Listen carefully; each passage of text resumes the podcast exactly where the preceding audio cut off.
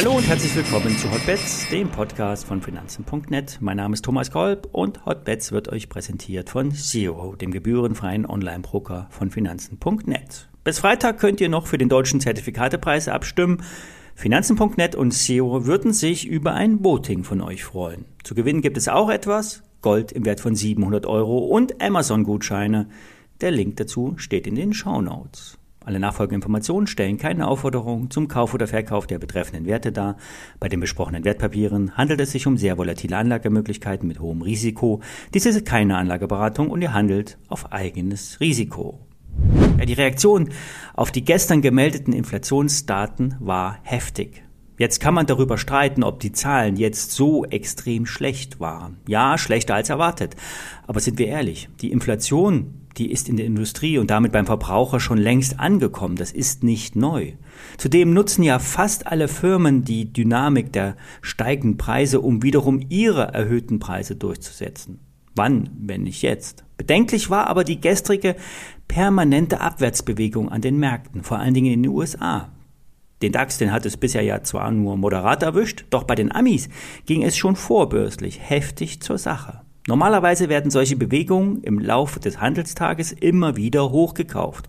Vor allen Dingen in der letzten halben Handelsstunde setzen normalerweise Kaufprogramme ein. Doch diesmal war davon nichts zu sehen. Das ist ein schlechtes Zeichen. Die Profi-Trader lesen die Schwäche der Aktienmärkte vor allen Dingen am Dollar ab. Sie sind sogar der Meinung, dass die Dollarschwäche der letzten zwei Tage die eigentliche Triebfeder für den amerikanischen Aktienmarkt gewesen sei. Der Euro-US-Dollar fiel gestern nach den Inflationsdaten um 14.30 Uhr von fast 1,02 auf unter Parität zurück. Damit ist die Euro-Erholung abgebrochen. Neue Tiefstände sind zu befürchten. Ich habe meine Euro-Long-Position verkauft und warte neue Tiefs ab. Ein weiterer Grund der Abverkäufe ist das, was nun kommen könnte. Die amerikanische Notenbank hat eindeutig gesagt, dass sie nämlich auf die aktuellen Inflationsdaten achten wird und auf kurzfristige Sicht ihre Notenbankpolitik danach ausrichten wird. Kurzfristig heißt 21. September. Hier besteht nun eine 20-prozentige Wahrscheinlichkeit, dass die Fed die Zinsen um ein ganzes Prozent anheben wird. Eine 0,75 Prozent Anhebung ist fest eingepreist. Dies würde den Dollar weiter aufwerten lassen und damit die Schmerzen bei den Unternehmen weiter steigen lassen. Es waren vor allen Dingen die Apples, Meta, Nvidia und so weiter, also die, die den Abverkauf angeführt haben. Und wie gesagt, oder mehrfach gesagt, wer Apple bewegt, bewegt die Märkte. Die Nasdaq ist nur ein paar hundert Punkte von einem Verkaufssignal entfernt.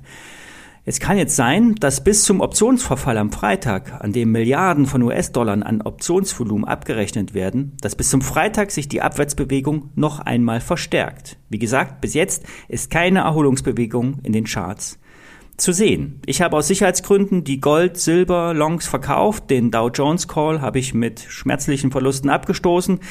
Ihr müsst selbst äh, entscheiden, wie ihr mit euren Positionen ähm, umgeht. Ich habe die Hebeltrades aufgelöst. Die Aktien bleiben im Depot. Aber auch bei den Einzelaktien könnte es hässlich werden. Das Schlüsselwort heißt Prognoseanpassungen. Der Gabelstaplerhersteller oder äh, moderner ausgedrückt der Logistikspezialist Kion hat mit Verlusten im Projektgeschäft die Börse und die Analysten überrascht. So sollen preislich fixierte Projekte deutlich aus dem Kostenrahmen gelaufen sein. Die stark gestiegenen Kosten konnten nicht in voller Höhe weitergegeben werden. So Kion.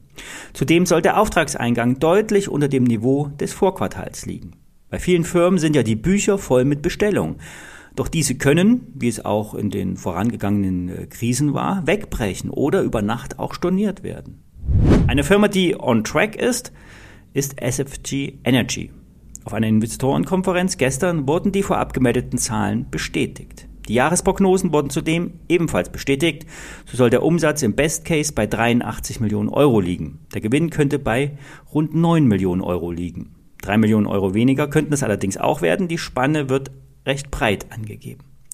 SFG Energy will und hat bereits die Preise angehoben. Damit sollen die erhöhten Einkaufskosten abgefedert werden und die von der Börse geforderte Marge soll somit auch erreicht werden. Kern des Produktangebotes ist die Brennstoffzelle.